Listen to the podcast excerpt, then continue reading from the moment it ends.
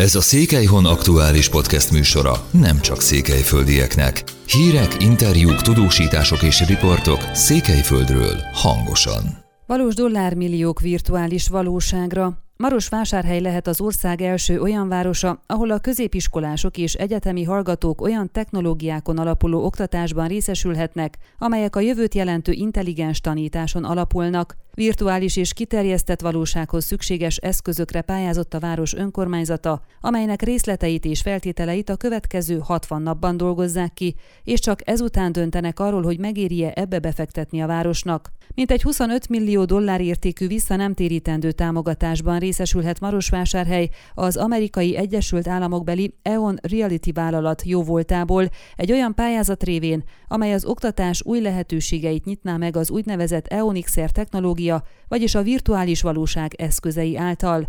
A gyakorlatban ez azt jelenti, hogy például egy mobiltelefon kamerájával szétnézve, vagy egy erre a célra létrehozott szemüveget használva a valós környezetbe virtuális elemeket vetítünk. Egy decemberi tanácsi határozat megadta az engedélyt, hogy a város pályázon a lehetőségre, de ez még nem került semmibe Marosvásárhelynek. A következő 60 napban dolgozzuk ki a részleteket, ezért megbeszélést tartottunk az összes középiskola és mind a négy egyetem vezetőjével a városból, és tetszett neki a projekt. Most pedig szeretnénk felmérni azt, hogy milyen feltételek mellett tudjuk ezt megvalósítani, illetve megvizsgáljuk azt is, hogy azokban a külföldi városokban, ahol már be van vezetve, milyen eredményeket hozott a gyakorlatban, részletezte a projekt egyik felelőse, V. Szabó Péter városi tanácsos, mesterséges intelligenciában jártas szakember. Megfontolandó lehetőség, van igény az oktatás modernizálására Marosvásárhelyen, és a kiterjesztett vagy virtuális valóság olyan terület, ahol egész Romániában lemaradások vannak felsőoktatás szintjén is,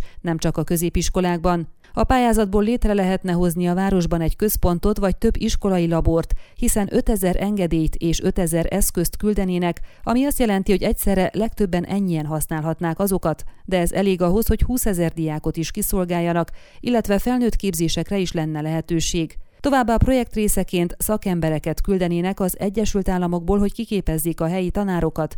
Tudtuk meg a pályázatért felelős városi tanácsostól. Az EONXer egy újfajta tanulási modellt is jelent, amit úgy is szoktak hívni, hogy Classroom 3.0.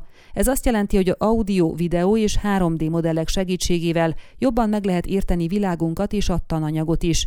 A virtuális és kiterjesztett valóság egyre nagyobb teret fog hódítani az életünkben, ez jelenti a jövőt, magyarázta V. Szabó Péter. A feltételek kidolgozása után döntenek a vállalat Learn for Life nevű programjáról, amelyre a város is pályázott, sok helyen alkalmazzák már világszerte, de fontos lenne, hogy a programot összehangolják az egyetemekkel. Marosvásárhely egyébként még nem kötelezte el magát semmire ezzel kapcsolatban, Miután kidolgozzák, hogy mi mennyibe kerül, hány gépet, hány oktatási órát, szakembert kap a város, és mennyi pénzt kell előre befektetni, azután dönt erről a helyi tanács, és ha megszavazza, csak azután fogják aláírni a finanszírozási szerződést. A projekt felelős szerint, mivel Romániában még senki nem hozott létre ilyen jellegű kutatóközpontot, ez hozzájárulna ahhoz, hogy a marosvásárhelyi informatikai szakemberek versenyképesebbek kívánjanak világszerte, és ezzel felhívnák a befektetők figyelmét is az erdélyi városra. Ön a Székelyhon aktuális podcastjét hallgatta. Amennyiben nem akar lemaradni a régió életéről a jövőben sem, akkor iratkozzon fel a csatornára, vagy keresse podcast műsorainkat a székelyhon.pro portálon.